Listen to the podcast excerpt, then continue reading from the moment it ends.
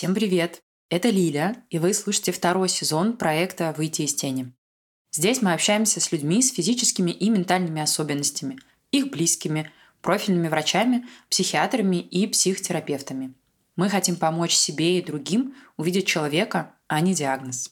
Помимо подкаста, который вы сейчас слушаете, у нас есть еще телеграм-канал с полезной информацией, бот для любых вопросов и соцсеть с картинками, которую нельзя называть. Все активные ссылки мы оставили в описании, чтобы вы могли с нами познакомиться поближе. Пожалуйста, оставляйте ваши комментарии, мысли, вопросы и оценки на любой платформе, где вы нас слушаете. Для нас это очень-очень важно. Спасибо, что вы с нами.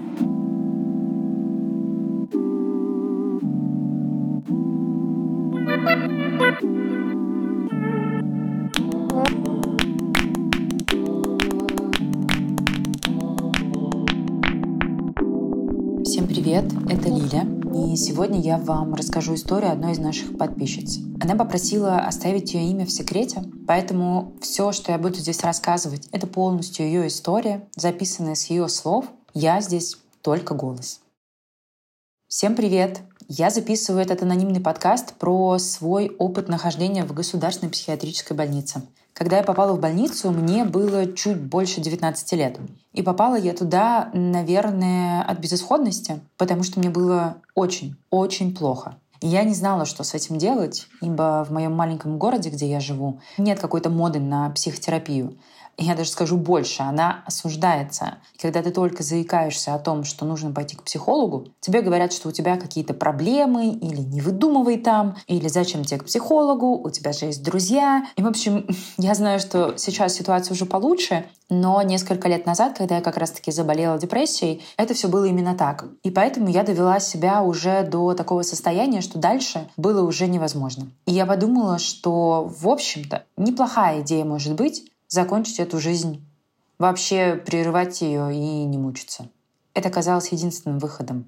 И дома были таблетки, потому что в тот момент жила бабушка, и она принимала тяжелые лекарства. В общем, я знала, что если я выпью эти таблетки, то летальный исход мне гарантирован. Я точно помню, как я удалила социальные сети с мыслью, что я не хочу, чтобы моя мама плакала и пересматривала мои фотографии и публикации. Написала какие-то а-ля прощальные сообщения своим близким людям о том, что я их люблю, ценю. Ну, что там обычно еще пишут, в, когда прощаются. И я решила, что это классный вариант закончить свою жизнь. Надела красивое платье. Я прям помню это. И я выпила буквально пару таблеток. И я не могу сказать, что я передумала. И я, наверное, начала просто осознавать. То есть сейчас я понимаю, что я никогда по-настоящему не решалась на то, чтобы покончить жизнь самоубийством. Возможно, для меня это был скорее способ привлечения внимания, потому что мне казалось тогда, что действительно никто меня не понимает, и я в какой-то черной дыре. И, в общем, я выпила только пару таблеток и уснула. И когда домой пришла мама, я помню, что она начала кричать, не понимала, что делать, она очень испугалась, она получила мое сообщение. И в итоге на следующий день мы поехали в больницу. Сначала мы хотели поехать просто в какой-то там а-ля санаторий, возможно, где за мной присмотрят, но сказали, что если была попытка суицида, то нужно ложиться уже в психиатрическую больницу. Все это было добровольно. Меня спросили, готова ли я лечь в стационар или я хочу просто ходить к психиатру. Я сказала, что я хочу лечь в стационар, потому что мне кажется, что это единственный выход. И так я оказалась в стационаре, в котором я прожила четыре дня, потому что все, в общем-то, решили, что я здорова и просто хочу привлечь к себе какое-либо внимание. Возможно, отчасти они были правы насчет того, что я хотела привлечь к себе внимание. Но насчет того, что я была здорова, к сожалению, нет. Я помню, что я попала в эту больницу вечером, и вечером каждому давали таблетки, согласно их диагнозам. Мне дали просто какой-то там успокоительный или что-то еще.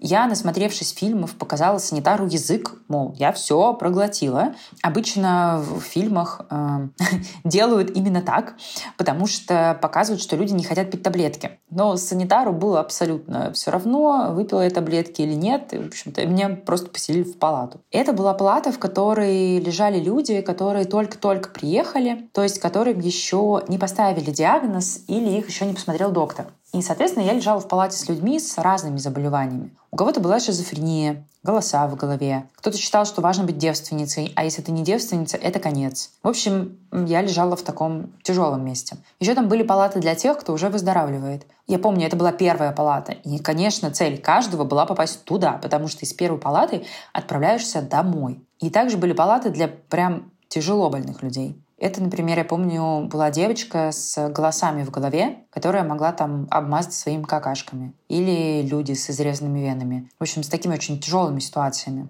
Мой опыт нахождения в психиатрической больнице, наверное, хотелось бы рассказать про это чуть подробнее. Я имею в виду именно государственную больницу. Итак, первое, там нет абсолютно никакой приватности. Потому что все боятся, что ты покончишь с собой. И поэтому тебе нужно ходить в туалет с открытой дверью, мыться в душе с открытой дверью, а больница, в общем-то, общая, то есть как бы и мужская, и женская. Второе, там отвратительно кормят. Поэтому моя мама приезжала ко мне кормить меня в больницу два раза в день. Там можно было максимум приехать два раза в день, такие были часы свиданий. И вот моя мама приезжала ко мне два раза в день, чтобы покормить меня. Ко мне еще пустили друзей, но я знаю, что так бывает не всегда, и кому-то друзей не пускают. Пускают только близких родственников, и это, в общем-то, зависит от санитаров, которые там есть. Один раз мне повезло, и ко мне пустили друзей, другой раз мне не повезло, и я, в общем-то, никого не увидела. По поводу досуга. Телефонами там можно пользоваться только тридцать минут в день. И вообще, я считаю это очень правильным. И если бы я отвечала на вопрос, как мне помогла психиатрическая больница, я бы сказала, первое, это я прожила четыре дня без телефона. Я не брала его даже на тридцать минут. Второе, это я посмотрела на людей, которые по-настоящему больны и которым по-настоящему страшно жить. И поняла, что у меня все не так плохо. Так вот, по поводу досуга. Там редко можно пользоваться телефонами, поэтому в основном все играют в карты, разговаривают и заводят романы. Например, там был роман между пятнадцатилетней девочкой и тридцатидвухлетним мужчиной, у которого двое детей и депрессия с попыткой суицида.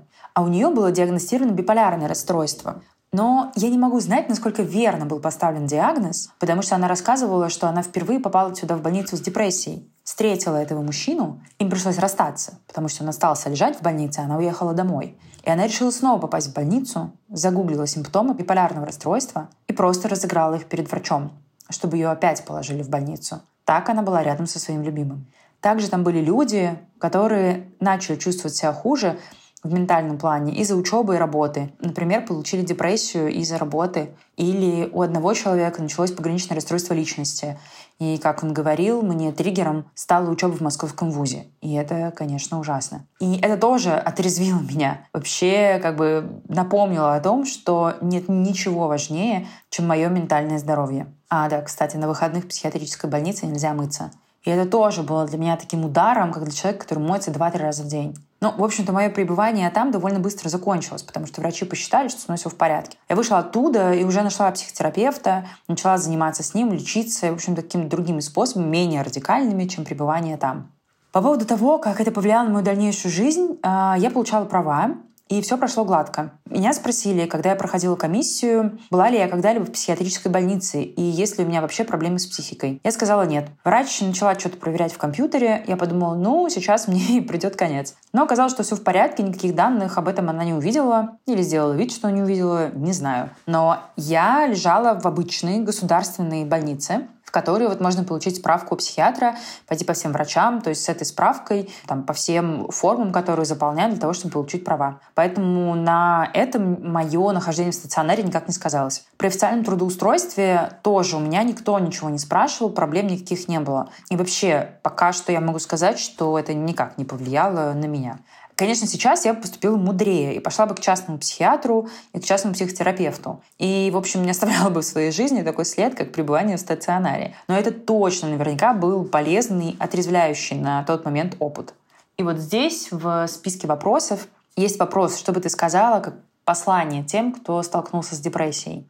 Я бы точно сказала, что вы не одни. И там было намного больше людей, чем вы думаете. И, наверное, мне хочется сказать, что то, как вы видите жизнь сейчас, это иллюзия. Жизнь на самом деле лучше, чем ее видит человек, который в депрессии. И я бы очень хотела посоветовать, если у меня есть на это право, такое упражнение из ка пэ тэ-терапии, когда вам приходит какая-то ужасная мысль в голову, постарайтесь отстраниться от нее. То есть не думать «я никчемная» или «никчемный», а подумать «о, мне пришла мысль о том, что я никчемная. Как бы абстрагироваться, не навешивать ярлыки на себя или свою жизнь и говорить: «Мне пришла мысль, что жизнь ужасная» или «Мне пришла мысль, что я ужасная». Что бы я сказала людям, как послание тем, кто рядом с человеком, у кого депрессия?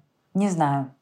Наверное, я бы посоветовала всем людям держаться и быть сильными, потому что, к сожалению, тот, кто рядом с вами сейчас, слабый, и какое-то время вам придется быть сильными за вас двоих. Но я точно верю в то, что психотерапия и любовь спасут этот мир.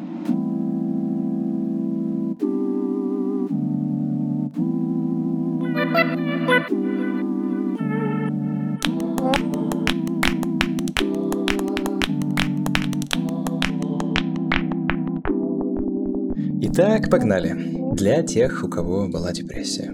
Вопрос номер один. Представься, пожалуйста, как тебя зовут и сколько тебе лет. Меня зовут Кирилл, мне двадцать семь полных лет. Если смотреть по корейской вариации, мне двадцать восемь полных лет. Психологически примерно лет с тринадцати или с двенадцати, когда это было популярно и модно ВКонтакте, я ощущал себя где-то на сорок плюс, но, наверное... Где-то в последние полгода или год мой психологический возраст начинает падать, и я этому несказанно рад, если быть честным. Жизнь как-то другими красочками чуть-чуть начинает играть. Вопрос номер два. Расскажи, как в твою жизнь пришла депрессия? На самом деле депрессия, прям депрессия, как клинически подтвержденная, вот все как диагноз, моя жизнь пришла довольно поздно, и у меня не было такого богатого опыта нахождения в полноценной депрессии.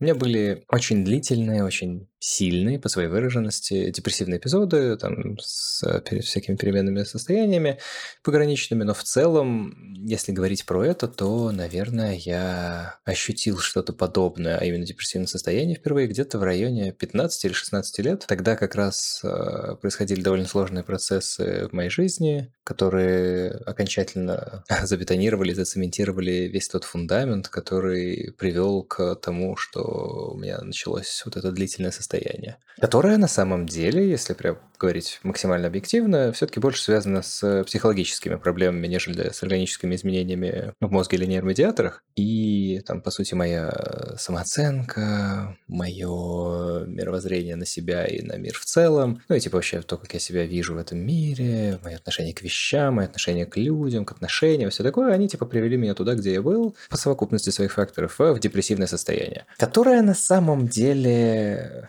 ну, по моим личным ощущениям и потому, через что я потом проходил, отличается от депрессии только тем, что если проводить аналогию, то вот у нас есть сила трения.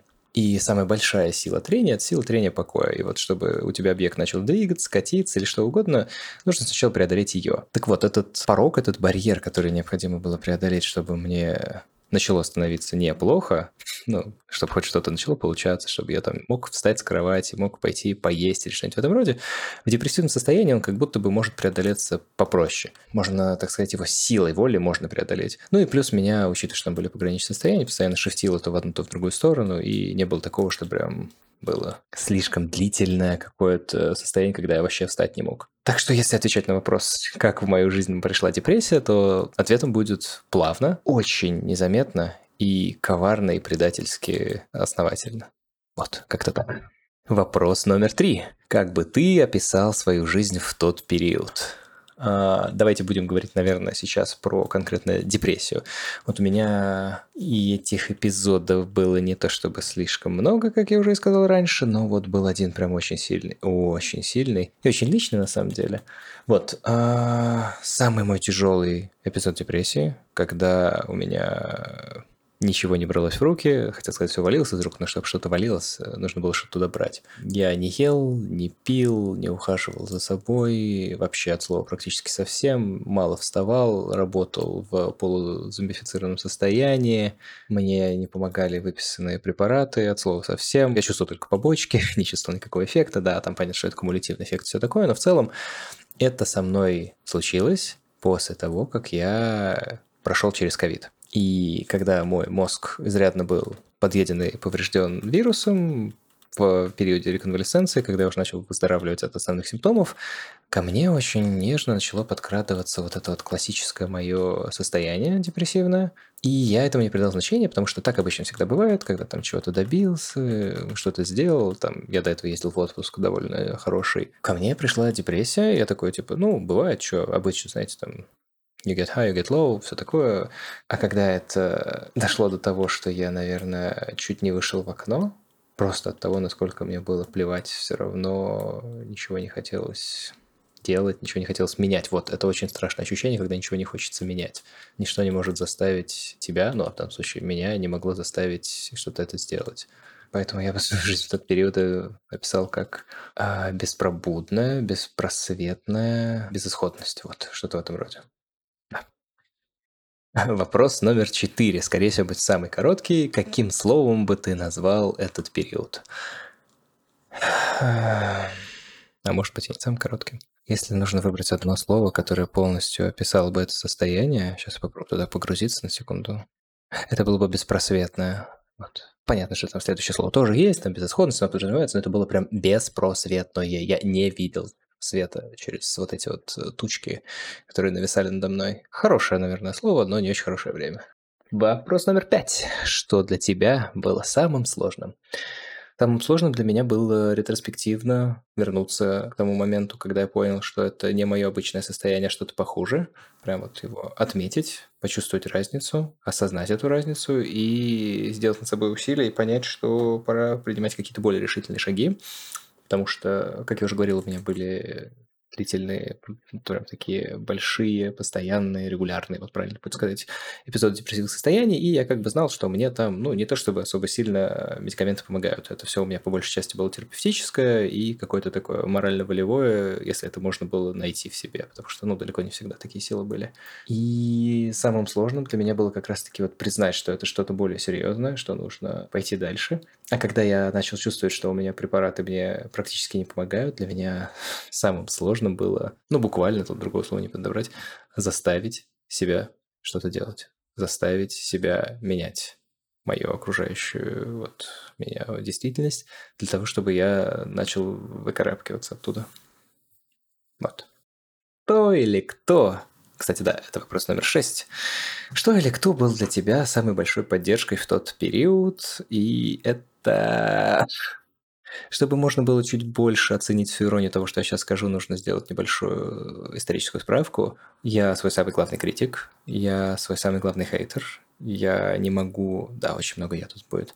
Не могу гордиться ничем, что я делаю в своей жизни. Я всегда найду какие-то причины это обесценить, к чему-то придерусь, что-то... Ну, вот, короче, вот это вот классическое все.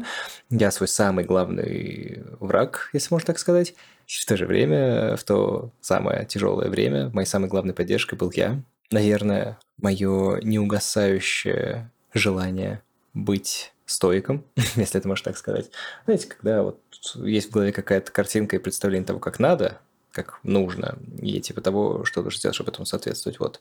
И я знал, что это мое состояние, это нормально. В том плане, что это случается. Это не значит, что я какой-то больной, плохой или что-то вроде. Нет, это просто мое состояние, с которым надо попробовать что-то сделать и в идеале жить. Ну, потому что раньше, как я уже говорил, там, ну, ничего нельзя было сделать нормально, чтобы оно прошло, просто, типа, переждать этот период, станет полегче, и пойдем на новый круг. Вот. Для меня самой большой поддержкой в тот момент э, было какое-то вот вечное сияние чистого разума, которое говорило мне, несмотря на все, что происходило, что все еще нужно что-то делать.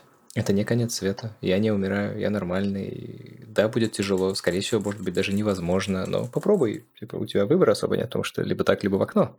Вот. И как бы для меня это было самой большой поддержкой в тот период. Наличие меня как хейтера и в то же время возможность сменить эту роль на прям противоположную. Вопрос номер семь. Что тебе помогало? Я не знаю, что мне помогало. Мне помогало знание. Это, несомненно, важно. Я точно знал, что мне что-то нужно делать. Потому что если ничего не делать, без изменений... Да, готовы, готовы, да? Это сейчас у нас же подкаст от умных людей для умных людей. Без изменений никаких изменений не произойдет.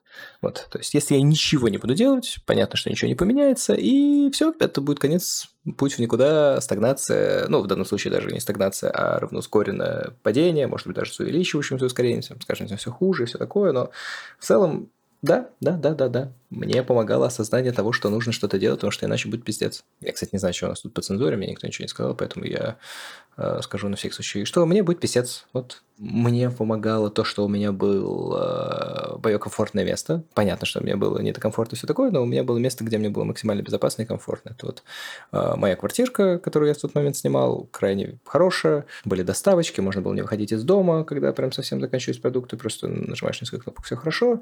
И вот, типа, мой компьютерный клуб, уголок, где я мог читать, играть, работать, учиться, все что угодно. И вот наличие этого уголка и мое понимание того, что что-то хотя бы нужно делать, там типа по чуть-чуть, помаленечку каждый день, там, не знаю, типа проснуться, улыбнуться, встать не через тридцать минут после как проснулся, а там через двадцать восемь и все такое, они мне как-то и помогали не потеряться. Начинаются сложные вопросы. Восьмой. Что бы ты сказал как послание тем, кто столкнется с депрессией? Это, блин, на самом деле, знаете, такое какое-то немножко... Формулировка мне очень нравится. Кто столкнется с депрессией? Может, там, не знаю, кто может столкнуться или что-нибудь в этом роде. Ну, ладно. Мое послание в том, что как бы тяжело и как бы ужасно, беспросветно, беспробудно, безидейно, без... просто вот безальтернативно, плохо, никак... Или, да, вот что еще хуже, никак равнодушно тебе не было. Если ничего не сделать, вот вообще ничего не сделать, ничего не поменяется. Будет становиться только хуже. И чем ты глубже в эту яму падаешь, тем тебе сложнее будет оттолкнуться, чтобы достать до свежего воздуха обратно наверх туда. Нужно всегда что-то делать, стараться. Через силу, через не могу, через не могу, не могу, через силу, силу, силу. Просто заставить себя что-то делать. И, естественно, не стесняться и не бояться обращаться за помощью. У нас у всех абсолютно разные истории, разные семьи, разный культурный код. Кому-то не к кому обратиться за помощью, потому что, наоборот, слишком много людей рядом вокруг, но что есть, то есть. Не бойтесь искать помощи. В чем угодно, в ком угодно. В себе, в близких. Если это близкие, не бойтесь просить помощи. Понятно, что не у всех могут быть близкие люди, которым можно доверять или довериться. Не у всех есть вообще привычка и понимание того, как это можно делать. Но даже если у вас этого нет, никогда не поздно попробовать. Обычно, обычно, когда речь заходит про депрессию, хуже уже прям редко может быть, поэтому помните, что нужно что-то делать. Не стесняйтесь быть слабым, не стесняйтесь просить помощи. И не забывайте, что вы не одни. Понятно, что все проблемы и все решения на все наши вопросы, проблемы и ситуации, они все в нас. Но не стесняйтесь смотреть наружу побольше. Это иногда помогает. И вопрос номер девять, заключительный в данном случае. Что бы ты сказал как послание тем, кто рядом с человеком, у кого депрессия? Это вопрос слишком обширный для формата такого, который у нас есть. Это должна быть отдельная, огромная, долгая, длинная дискуссия, потому что тот, кто рядом с человеком, у кого депрессия, это слишком широко. Это может быть разная депрессия, разные проявления депрессии. Это будут разные люди, разные взаимоотношения между людьми, разные шаблоны, если можно так сказать, форматы их взаимодействия, форматы их отношений. И для каждого этого случая, ну, советы на самом деле должны быть индивидуальные, потому что концептуально, концептуально послание тем, кто рядом с человеком, у кого депрессия, это...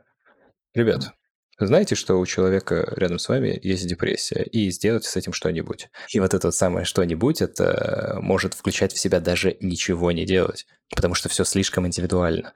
Но если говорить про то, что мы, например, целимся в людей, которые прям сверхповерхностно понимают, что такое депрессия, мы сейчас пытаемся сделать какой-то научно-культурный, медицинский, какой угодно просвет, то если вы чувствуете, что...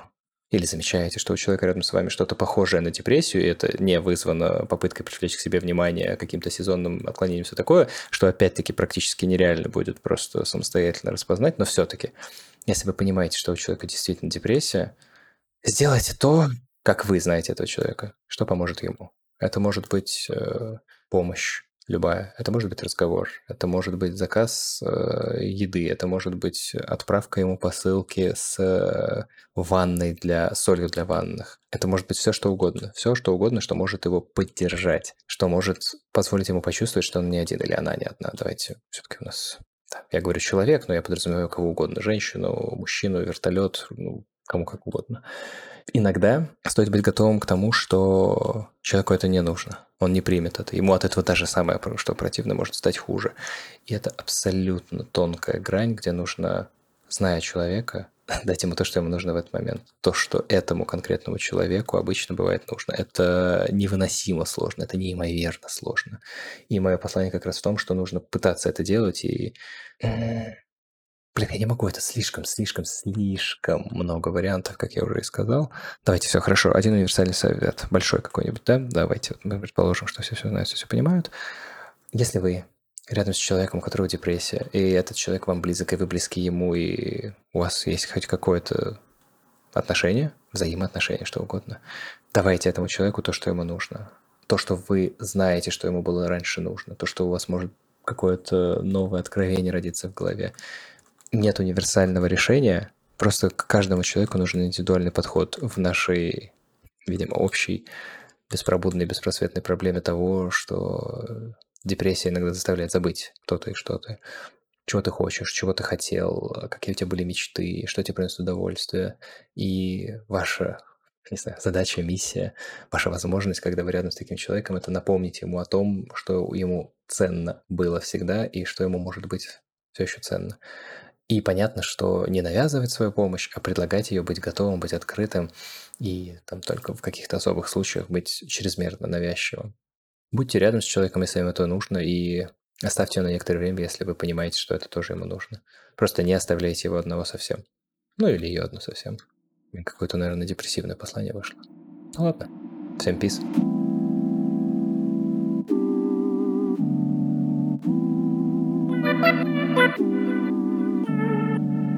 Thank you.